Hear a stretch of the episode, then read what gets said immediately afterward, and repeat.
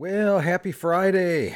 That's when these usually drop. Thanks for joining me. Been a little while. I think it's uh, been more than a little while since we've recorded a few of these podcasts been uh, doing all kinds of other things, many of them creative, and they'll show up down the road. But I think uh, as of today, we've got maybe eight or ten of these podcasts all pre recorded, ready to go. Got some great stuff coming up for you. So, anyway, thanks for joining me. I appreciate it. I got a great cigar today, and I've got some uh, interesting, I'm not sure yet how interesting whiskey to review coming up real shortly. But before we get going into that, let me ask you a question. Have you got any poor performers on your team? Maybe it's only one of those poor performers on your team or maybe in your organization. Let's talk about how poor performers cost you a lot more than you might think.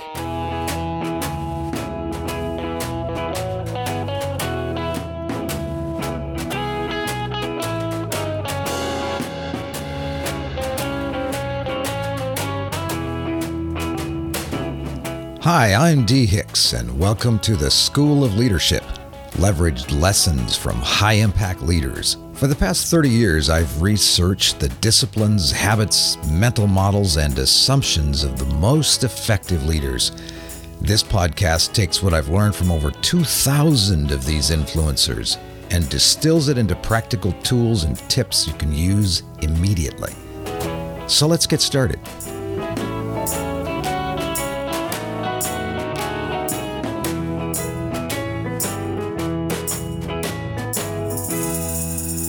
Today's cigar, as I relight this cigar because it's a huge one, is a um, is a diesel cigar. It's one of their Nicaraguan blend cigars. It's probably a 55 ring six and a half inches. It is a massive cigar. Not now, though, it's about five and a half inches because I've been puffing away on this for a little while, getting ready in the studio to record these thoughts for you today. This is a very enjoyable, very mild cigar. All the hype about this diesel cigar is that it is a phenomenal cigar. You must have this. And I suspect that people who wrote all the marketing copy for it and did the quick video YouTube commercials for this cigar uh, are not really cigar smokers. I think they're marketing people because, you know, it's a. Uh, mm, it's good. If someone had just given me this cigar, I would appreciate it a lot. But I spent good money on this. And, you know, it's just a little bit of an underperformer. It's good, it's okay, but it's a little bit of an underperformer. Sometimes with cigars, just like with people, you know, you got to give them some time. but I have now given this quite a bit of time, and uh, it is underwhelming. I'm not going to flick it out. I'm not going to toss it over there in some ash heap, but I think I'll probably enjoy, air quotes, it uh, for the rest of our podcast. I wish you were here. Like I always say, it's sitting right over there in this podcast broadcast studio. Couple of nice cigar leather chairs over there. It's been full of smoke for an hour, hour and a half now, and it's just me in the studio. Nobody's here. I'm recording this one on a Sunday afternoon. Sometimes one of my favorite times is to record on a Sunday afternoon. I'm looking forward to family coming over. I got this wonderful smoker, a combination smoker. It's a pellet smoker because I'm not that serious, you know, to smoke with big chunks of wood that I felled on my property and drug up and split in small pieces and then let it dry for five years. I'm not that that serious about it, but I do like a really good pellet smoker. So, and it's got a grill on it. Maybe I'll give it a, a nice review of that in one of my upcoming podcasts. We'll see. But uh, I bought it a couple of months ago and have used it every other night since. And on Sunday nights, family comes over and we usually try to find some new thing to pop in the smoker. It's amazing what you can throw in there that ends up tasting really, really good. But since I like cigars, you know, you would of course think I would like anything that tastes like smoke. of course, it's got to be good smoke. That's that's the whole point of it. it can't be a burning tire, you know, that's smoke. ah, anyway, I wish you were here. That's my whole point. I wish you were here. As always, I'm going to review a whiskey. Today's whiskey. It's not a bourbon, so I do I do venture out from bourbon. Usually, I, if I go off Bourbon Island, I'll take a boat over to Scotch Mountain and enjoy that. But this time, this is just a good old whiskey. This one is Smoky Mountain Kings Creek Tennessee Sour Mash Whiskey. Haven't tasted it yet. It's a brand new bottle and it's uh, 45% uh, alcohol by volume. That makes it 90 proof if you're good at math. And it's a little suspect to me because it does say Tennessee Sour Mash Whiskey, aged nine years. Those are all good things. And then I flip the bottle over and on the back, uh, right above the government warning, which is fun to me to read. Um, right above that, it says it's bottled by Universal Brands in Princeton, Minnesota. Hmm, I think I'm getting mixed messages here. But it's a simple bottle, a nice rectangular shaped bottle, and it looks like something that a gunslinger would uh, wander into an old bar in the in the late 1800s and sit down all dusty and angry and looking for something and then would want a big shot of this stuff and this bottle would show up right here on the bar. it looks like that. All right, we're going to give it a taste. I have not read any reviews on it yet. So there, that's a good sign. It's got a nice tight cork on it. None of that plastic stuff. It's a good old cork. I'm going to pour it neat to start with, just a little bit. And uh, if it, you know, if it doesn't hit me right, if it too is an underperformer, I may add ice to it. I'll set that bottle way down there at the other end of the counter in front of me here. Let's give it a smell. I got nothing. Okay, there's something. All right, okay. It does smell. I can smell a, almost a, a little bit of a sweet butterscotch kind of smell to it. It's a very thin looking whiskey, very light Lipton tea, like uh, steep your tea bag for a minute and a half and pull it out. It's like that color. So it's not all that appealing either. I, I picked it. I picked it off the shelf, so I'm not blaming anybody, right? I'm not mad about it, but uh, it's so far the smell is a little a little underwhelming, and uh, that's uh, that's disappointing. Okay, let's give it a taste. See how it's good. Uh, you know, I'm going to edit out all the mouth noises that come with this because that's disgusting to me. So there'll be odd rhythm here when I drink this. It's not going to be a sip and then a review. It'll be a sip, a long edit.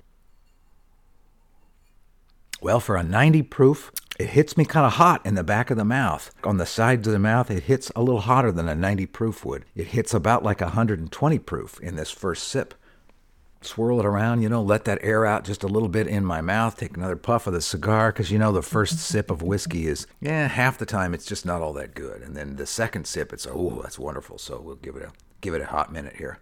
Mm, gotta relight my cigar. Mm, been talking too much. You can't tell because all the silence and all the pauses and all the side conversations when someone steps into the studio or up to the window and waves at me, all those are edited out, right? So here we go. A nice, nice torch lighter from XIFEI, Xi-Fi, I think they call that. I, I talked about this lighter in one of our earlier podcasts, but and you can arc weld with it. It's really nice. It's quiet, but it's nice. I'll light that cigar again. That's good. That's good. All right, left time's gone by. Uh, like 20 seconds for you, but four or five minutes for me now, and I'm going to take the second sip. This is usually, this is the one, this is the one right here that tells me if this is a good top performer or an underperformer as a whiskey. Oh, yeah. Oh, yeah. I like that. Oh, yeah. I like that. Give it a little bit of time. I gave it a little bit, little patience, which I'm not long on looked up a little bit about it while I was waiting to see what it might say about this by way of reviews. It's extremely difficult, by the way, to find a review of this.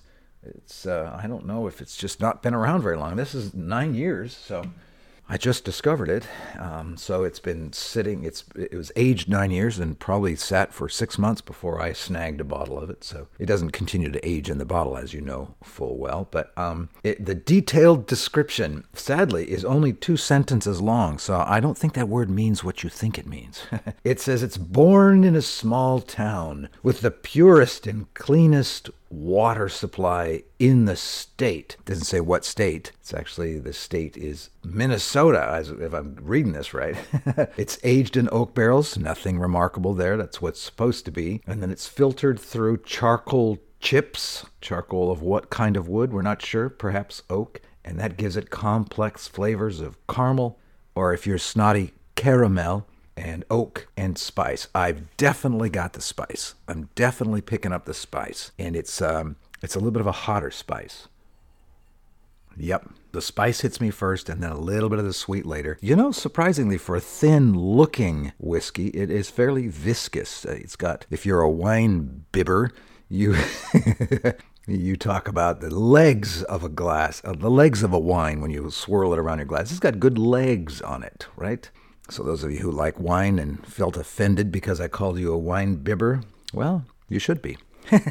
you know, this is not bad. It's not bad. It's um, I'm I'm not sure I'd buy another bottle of it. I I did just buy the one bottle, so um, I might share it with friends and family tonight and see if their review is a little bit different. I'll come back to it as we talk a little bit too and see if it's any good. And I think what I'll do right now, as I, I took that one neat, I think what I'll do is add one of these big blocks of ice that I've got here off to the side and let that let that sit in there and cool off for just a hot minute. We'll come back to that and let you know what I think as time goes on. You've learned by now, of course, that if you're listening to one of these podcasts and you have no interest whatsoever in cigars or in bourbon or in scotch at all, then. Um, you've learned to fast forward until there's something worthwhile. I probably should make time stamps on these at the very beginning and say if you want to get into the meat of it, go to 10 minutes or something like that. Uh, I don't know. Maybe I'll ask our editor to do that for us. Or maybe not. Maybe I'll just have you suffer through. you know, I say it all the time. This, by the way, is where that timestamp would be. According to my recording, it's now about 16 minutes, but it'll for you, it'll be like maybe five minutes, six minutes, something like that.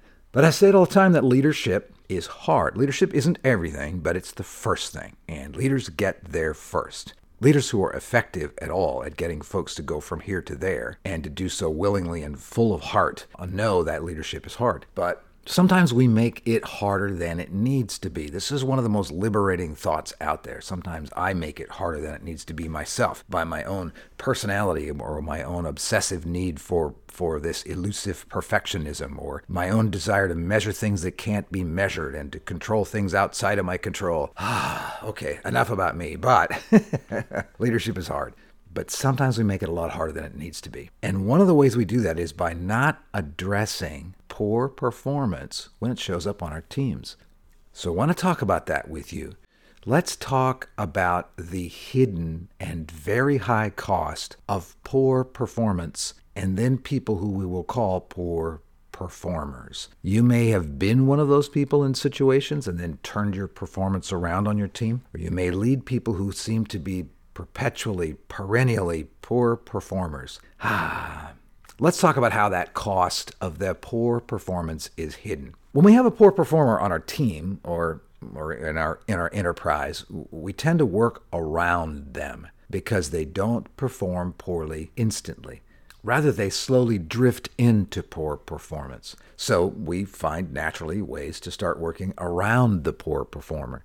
It takes longer, and it takes more effort to work around him, but most of the time it seems easier in the moment than just addressing the issue, especially if we're not all that sure if this is a problem or just a moment in time. It's subtle, but working around that person actually works at first. It's just quite expensive from purely a time spent standpoint. And so that's our first hidden cost.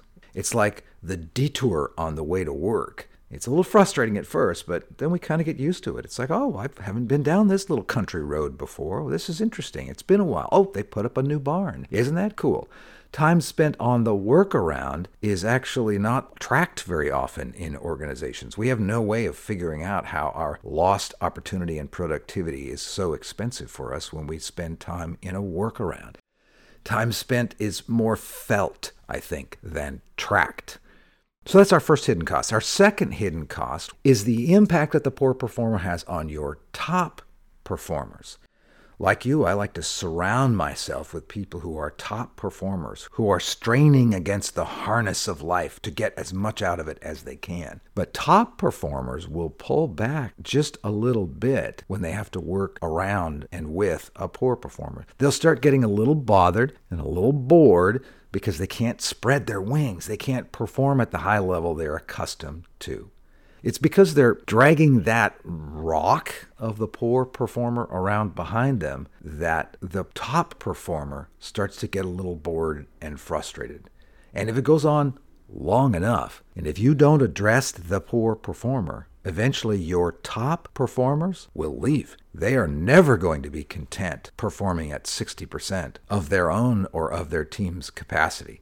they can go somewhere else and perform. We see that in professional sports all the time, and you probably see it in your enterprise. The highest performing people, you know this, you're one of them most likely, or you wouldn't be taking time to listen to this. You're, you're not just listening to this because of my flawless reviews of cigars, which I'm relighting, or of whiskey, you're listening to this because you are intrigued and interested and you want to figure out how you can be just a little bit better at what you do. And so you're like one of those. And if those top performers find themselves shackled to a poor performer, or worse yet, they're surrounded by two or three poor performers who are over in the corner, I guess, and not being dealt with, then the top performers will start looking around. They'll find something because they're a top performer. It's highly likely that your top performers, again, talking about you as well, are regularly given opportunities to move on. They just show up. I'm not saying that to make you a little paranoid that, that Biff has got seven people calling him right now and asking him to come work for them, or Brenda has filled out her resume already. But it's something to pay attention to. It's a hidden cost. There's another hidden cost of poor performers on your team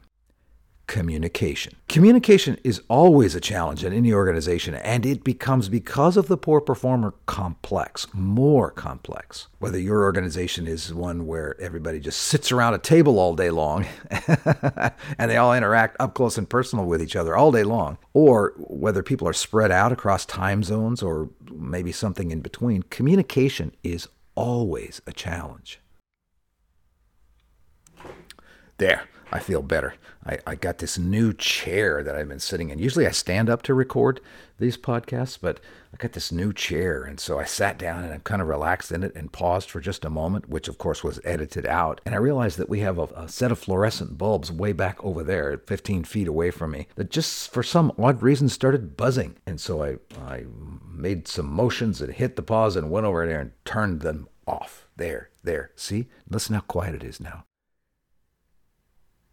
Ah, there, see? I was just, my mind was working around the poor performer of those lights over there in the corner until I paused and then realized, oh, that's, I don't like that. That's not working very well. Okay, so anyway, we're back. And you know that when you have a poor performer on your team, communication slows down. It slows down even more than it is under the best of circumstances, and it becomes more complex. One of the main reasons is that we find that people spend a lot of time talking about the poor performers instead of talking about whatever else they could be talking about. Instead of spending an hour communicating about the stuff that really matters, they spend a half an hour talking about the poor performer, and then another half an hour talking about the poor performer, and then repeating that conversation to somebody else. Ah, oh, right? You've been there. Communication slows down needlessly and becomes more complex and about the wrong things. Creativity and innovation are also stifled because the energy level that it takes to be creative and then to take risks is somehow subtly, maybe not so subtly, muted in those people who possess those abilities because they're dragging around that poor performer. Also, there's another amazing dynamic that is what I like to call the creation of a shadow organization. Ooh, lean in on this one. A shadow organization begins to develop because of the poor performer. This is a high and devastating cost of allowing poor performers to just hang around on your team and in your organization unaddressed. And a shadow organization exists when you think the organization is like this, and everyone talks about it being like this but because the poor performer and because you as a leader are not managing that situation with that poor performer, the organization is actually quite different. People know that this is how it really works around here. We all talk about the organization like this. Wish you could see me here. I'm gesturing like this. but in fact, it's more like that over there. But no one really talks openly about it. That's called a shadow organization we say we're really good and we're a highly effective team and we're very efficient and we're effective in every way and we we know what we're doing and in fact we're really not like that. We're working around these people and ignoring the problems that they create, and we're pretending. That's what I like to call a shadow organization. Maybe we'll have a whole conversation about that coming up in one of our yet to be recorded down the road podcasts. Shadow organizations exist in places where we don't deal with poor performance. They exist for other reasons as well, but that's one of the main reasons. How does it really work around here, especially when you walk out of the room? It's like you're leading and working with two organizations one you're aware of and one you're not. That's what I call a shadow organization. Well, there's another high cost, a very high cost of allowing poor performers to continue for very long on your team. It's what we call the lowest common denominator effect. This means that in most teams, except for those rare and um, rather specific types of teams that I've called in previous episodes the high performance teams. That's the team about which I wrote the book called The Five Disciplines of High Performing Teams. Highly recommended. We put a lot of time and energy into the research. The writing was fun too, but the research behind it is what I really want to communicate. So you can go to you can go to the Zon and look up my author page or or look up the five disciplines of high performing teams with my name and it'll it'll take you right to it. And I, I think you might enjoy that. It's not out in Audible yet so you have to do that thing where you open up this paper thing and hold it in your hand. Then your eyes go back and forth across the page in an orderly fashion and you try to become undistracted. That used to be called reading.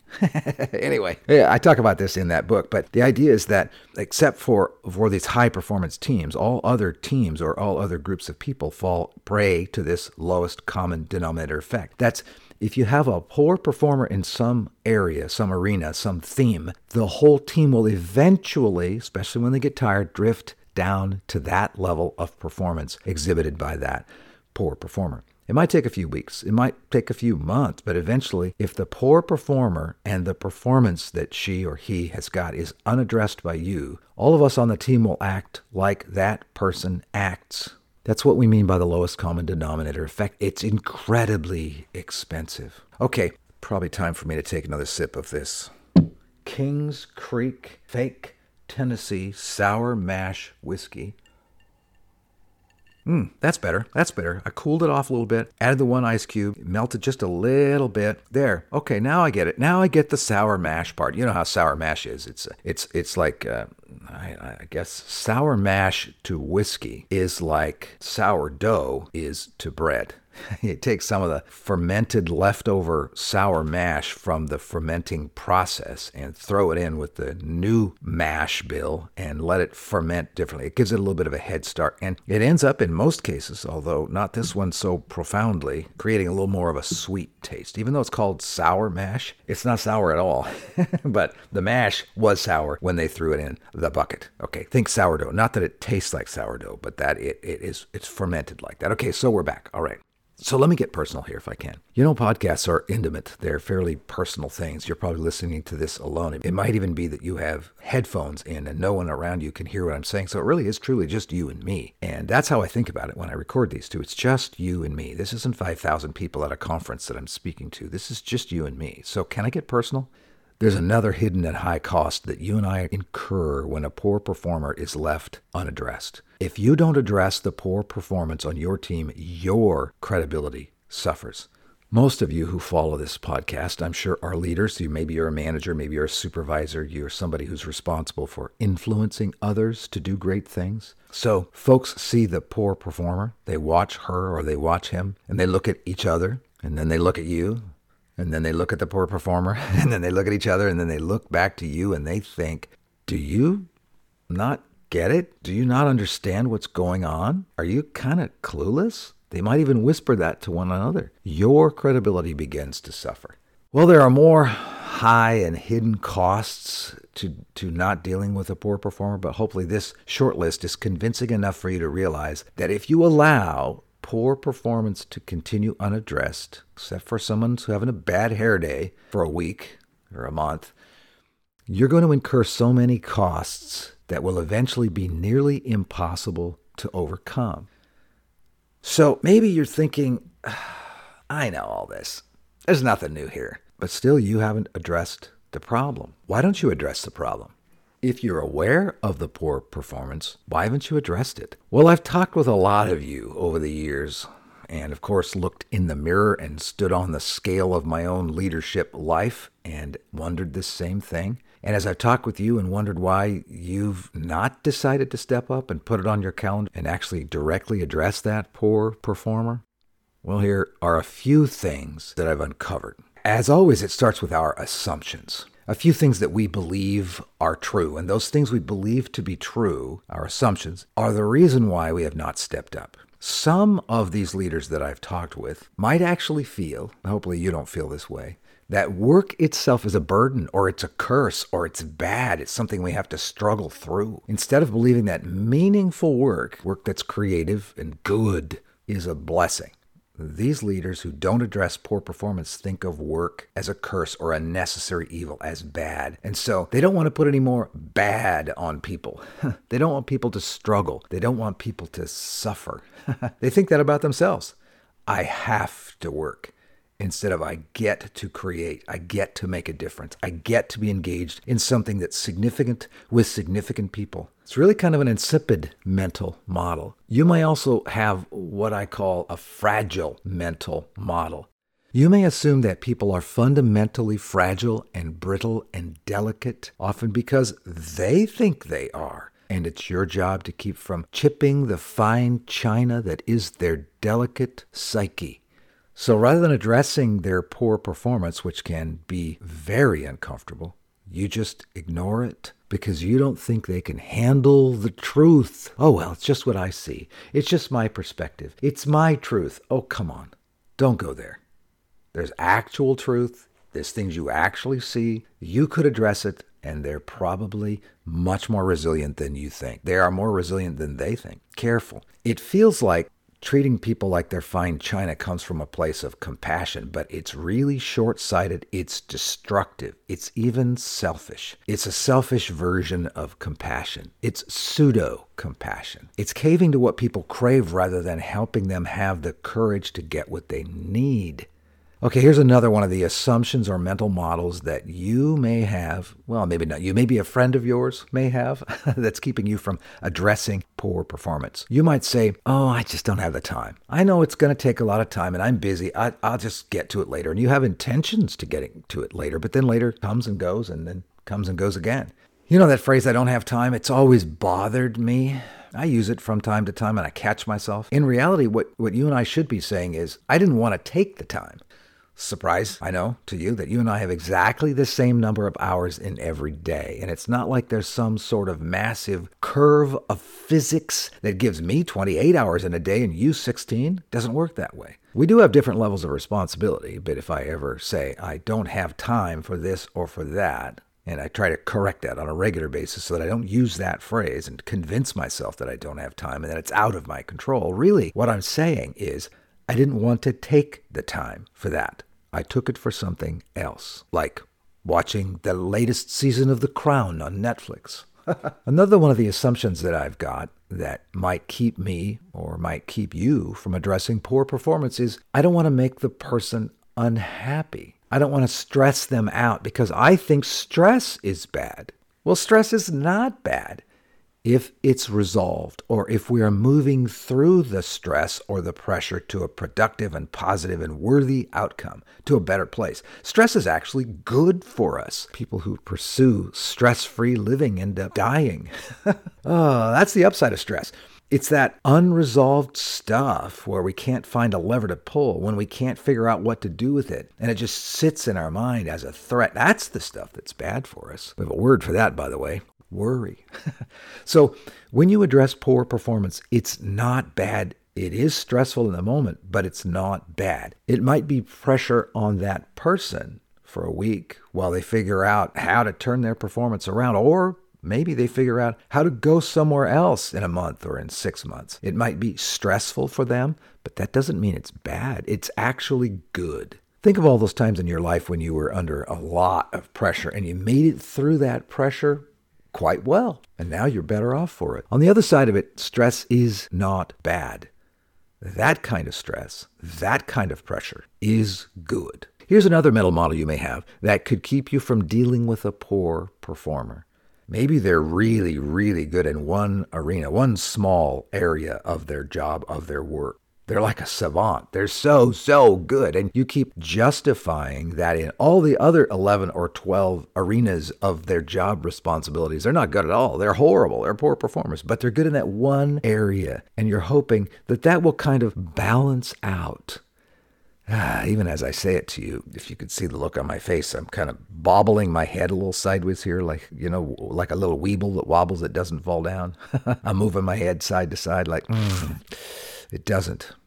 Well, here's another one of those mental models. You might be thinking, well, they are occasionally really good at their entire job. When the winds of weirdness blow just right, when they are caffeinated just enough or just the right amount of sleep the night before, and then they have just the right amount of protein, then they perform at an incredibly high level. But those times are few and far between, aren't they? Therefore, they're really not good at their job. You might also think, probably from experience, because you've worked with your team for quite a while, that if that person performs poorly, it's okay. The others on the team will step in because in the past they have stepped in over and over and over. They've done not only their work, but that of the poor performers as well. And they start carrying the load, and they do so with a smile. And that's okay for a brief period of time. You know that. If somebody's not doing well and they need help, it's very appropriate for the team to step in and help carry the load. But if it goes on for very long, it will actually drag the team down. And then all the other hidden costs that I just mentioned will kick into gear as well. Maybe you think, you know, I just don't want to mess with it. I'll just step in and I'll do their work for them myself. Maybe you think, they're so fun. I love their personality. They bring cookies. Maybe you think all of those things, and that's why you don't want to address people who are performing poorly. Let me get personal again, because you know, it's just you and me here. No one's listening. No one's reading your mind. No one's looking over your shoulder. Maybe the reason you're not addressing that poor performer is you're lazy. Ooh, could that be? No, that's not you. That's not you at all. That's somebody else. You're not lazy. You're tired. You deserve a break. You just want to chill. mm. Was that too personal? Was that too close to home? I get it. You are saying, I get it. I have to address that poor performer.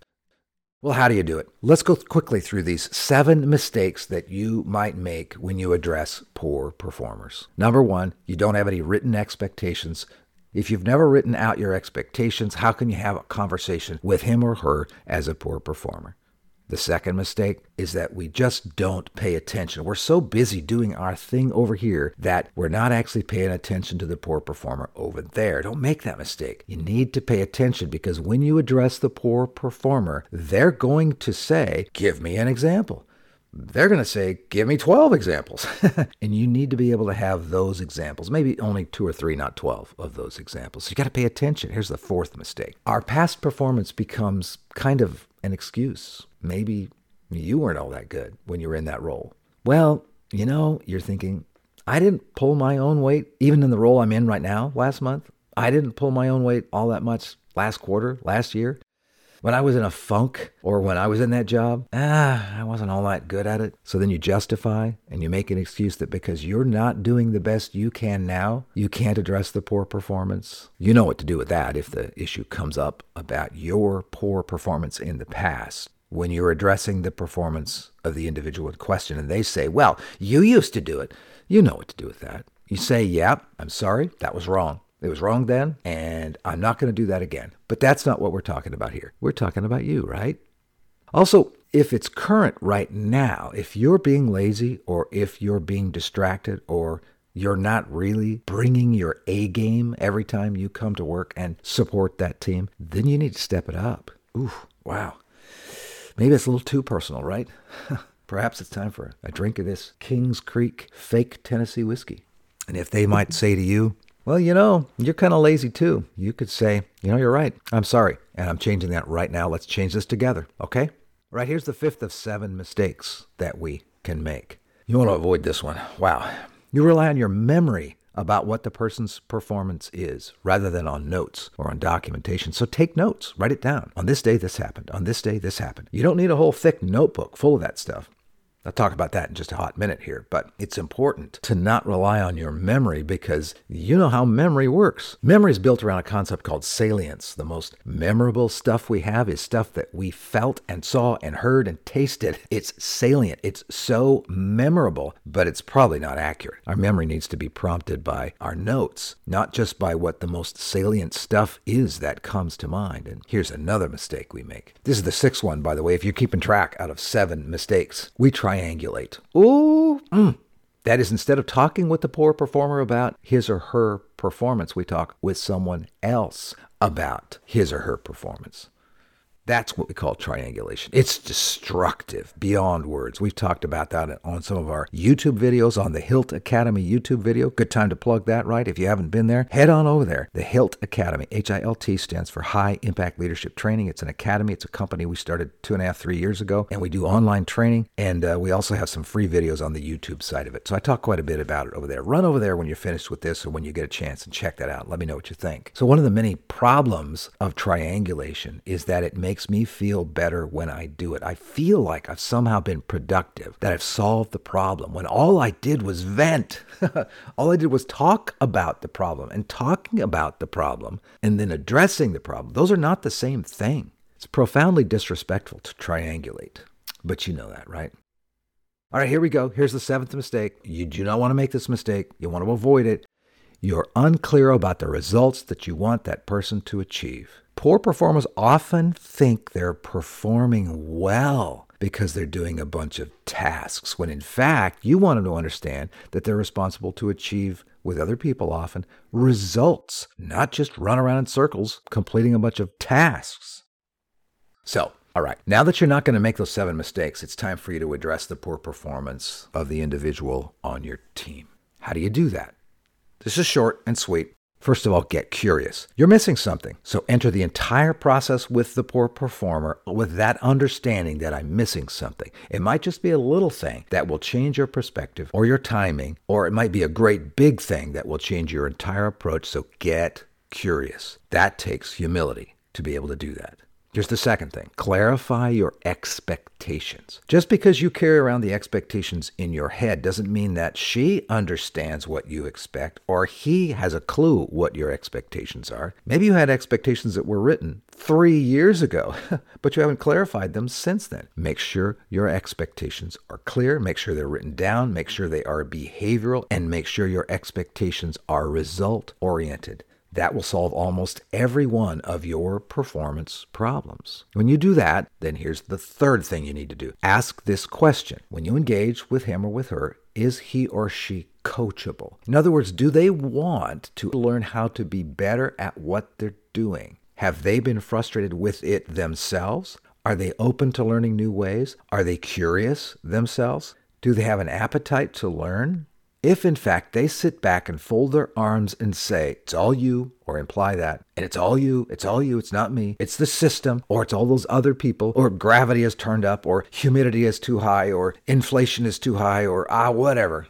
if they say that, then they're not coachable. That means you're going to have to take them down a discipline track, not a coaching track. And as you know, a coaching track, if you're the coach, the coach is responsible for about 20% of the lifting, and 80% of that needs to come from the person being coached. If a person is not coachable, they have the skill, but they're choosing to not use it then they're going to need to be taken down that discipline track. And in the discipline track, 100% of the responsibility for that person turning around their performance is on them, and zero of it is on you. All you need to do is say, This is the change we need to see. Here's the behaviors we want start, stopped, and continued. And we need to see that done immediately, and we need to have it sustained. That's it. If you do that, you're going to be back on track, you would say to that person. All right, so here's the fourth thing. Don't wait for big patterns of poor performance to develop. This is one of the biggest mistakes I think that we make. It's kind of like I said earlier, we take notes, but we write down everything, but then we do it for weeks or months or years before we finally address the poor performance. Don't do that.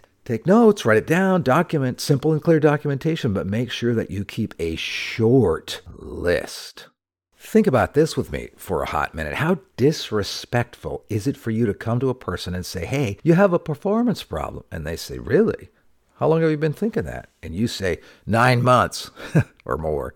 I mean, come on. That's so unbelievably disrespectful. They can't change it now. It's now a habit. It's a set of disciplines and habits that are in place that have probably been rewarded somehow, tacitly, by folks around them, by others stepping in and doing their work for them, or by people's laughing whenever they're around. Something, somehow they're, they're getting a tacit reward for this behavior. So remember this very powerful supervisory and leadership principle.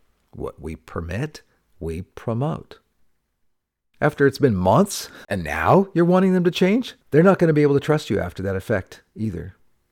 At the end of the performance management conversation, they might say, Well, is there anything else that you're frustrated about regarding my performance? Oh, no, no, not frustrated about anything would be your response. And they're going to say, at least inwardly, yeah, right. You kept this to yourself for nine or 10 months. Why would you be honest with me now? They're going to walk away from that thinking you're someone just walking around keeping track until something becomes big enough to overcome the frustration of the conversation and then talk about it. That's destructive. So that's the point. Don't keep long patterns. Don't look for patterns, big, long, historical patterns before you step in and address performance problems. Okay, here we are, right at the end. Here's the fifth thing you need to do. When you're talking with that person about his or her performance, talk about their behavior. Don't talk about their internal psychology, about intentions or motivations. Don't talk about your impressions. Talk about specific behavior. I need to have you to stop this, and we need to have you to stop that and start this. That is what it's all about. It's a very simple and straightforward concept. It's a pretty cool way to actually address it. And here's the sixth thing. At the end of your performance management conversation, ask them a question about what's next. Okay, now that we've talked about this, what are you going to do next? Pay really close attention to this because what they do right after that conversation is going to tell you whether or not they took it to heart. If they say, Well, I'm going to think about it, I'm going to plan, then they're really not going to take it to heart. But if they say, I'm going to change this right here and right now, and within the next two hours or the next day or whatever, they're going to do something different about it, well, then they took it to heart. Here's the seventh thing you need to do in order to address poor performance schedule a follow up. However quickly you want that performance to change, well, that's about how long you want to wait for your follow up. If you want to give them a week to change their performance, then schedule a follow up meeting for a week or so. Pull out your calendar right in front of them and schedule a follow up meeting for a week or two weeks or three weeks, whatever is the appropriate amount of time, and make sure that it's on your calendar and on their calendar as well. Short timelines in this case are better than long timelines. Couple of pro tips. We ready? More than a couple. here we go. If you've been around the block a little bit and you want to really get some traction on this, here are some things that I think can help you a lot. Number one, pay attention to what they do right after the conversation. Number two, separate words from actions. It's their actions that you want to pay attention to because many people, under that kind of pressure in a performance management conversation or several of those conversations in a row, in that kind of situation, they'll say all kinds of really good things. But what matters is what they do. Number three, separate excuses from reasons. That's where you want to get super curious. A reason is I was late by half an hour because the freeway was closed due to wildfires. That's a reason. An excuse is the winds of weirdness hit me as late by half an hour this day for this reason, but the day before for another reason, and the day before that for another reason, and the day before that for another reason. Those are not reasons. Those are excuses. A reason is something that's truly out of my control. It's it's usually rather random. Another reason might be the other supervisor told me that I shouldn't do it this way, I should do it that way. So that's why I'm not doing it. Okay, well that's a reason. All right, an excuse is no one told me. Nobody told poor, poor, fragile me. No, that's an excuse. Here's the fourth pro tip manage your emotions. If you find yourself getting angry at a team member because they're not performing well, that is your problem. You didn't manage your emotions very well. Here's the fifth pro tip Remember that happiness is the result of achievement, it's not a prerequisite to achievement. You are not, as a leader, responsible for your team's happiness. You're responsible for setting goals, helping them achieve those results that you're setting, and happiness will bubble up naturally through the weird confines of the individual's personality. or not. Either way, do the right thing. My team's just not very happy. Well, why not? Well, it's because they're not achieving results. All right, here's the sixth pro tip catch them doing it right after you've had a performance conversation with them. Catch them doing it right because in most cases, they will. That's a lot. Wow, that is a lot in what looks to me like almost an hour. We'll edit this down. Hopefully, we can get it down to 45 minutes or less. Who knows? But whatever. You can pause this and take a month to listen to it if you want.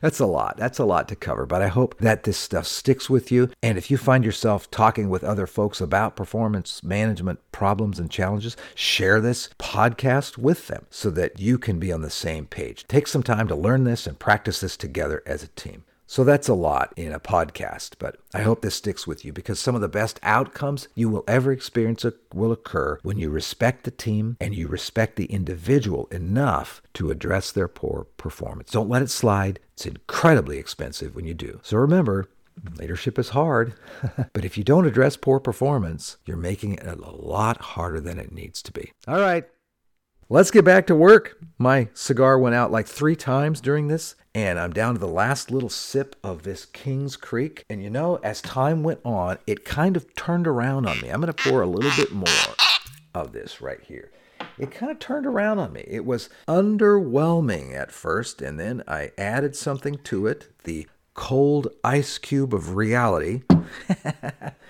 and I changed it a little bit. It's quite, it's actually quite good. You know, I think I would recommend it. I think the Michter's small batch sour mash bourbon is much better, but this, not bad, not bad at all. It might even end up being good. Mm. Well, there you go, my friend. I wish you were here. I'd share an average cigar and some slowly growing on me King's Creek, Tennessee sour mash whiskey bottled in Minnesota. kind of a mess. Look forward to talk with you in the next podcast. Keep up the good work. We need you to succeed.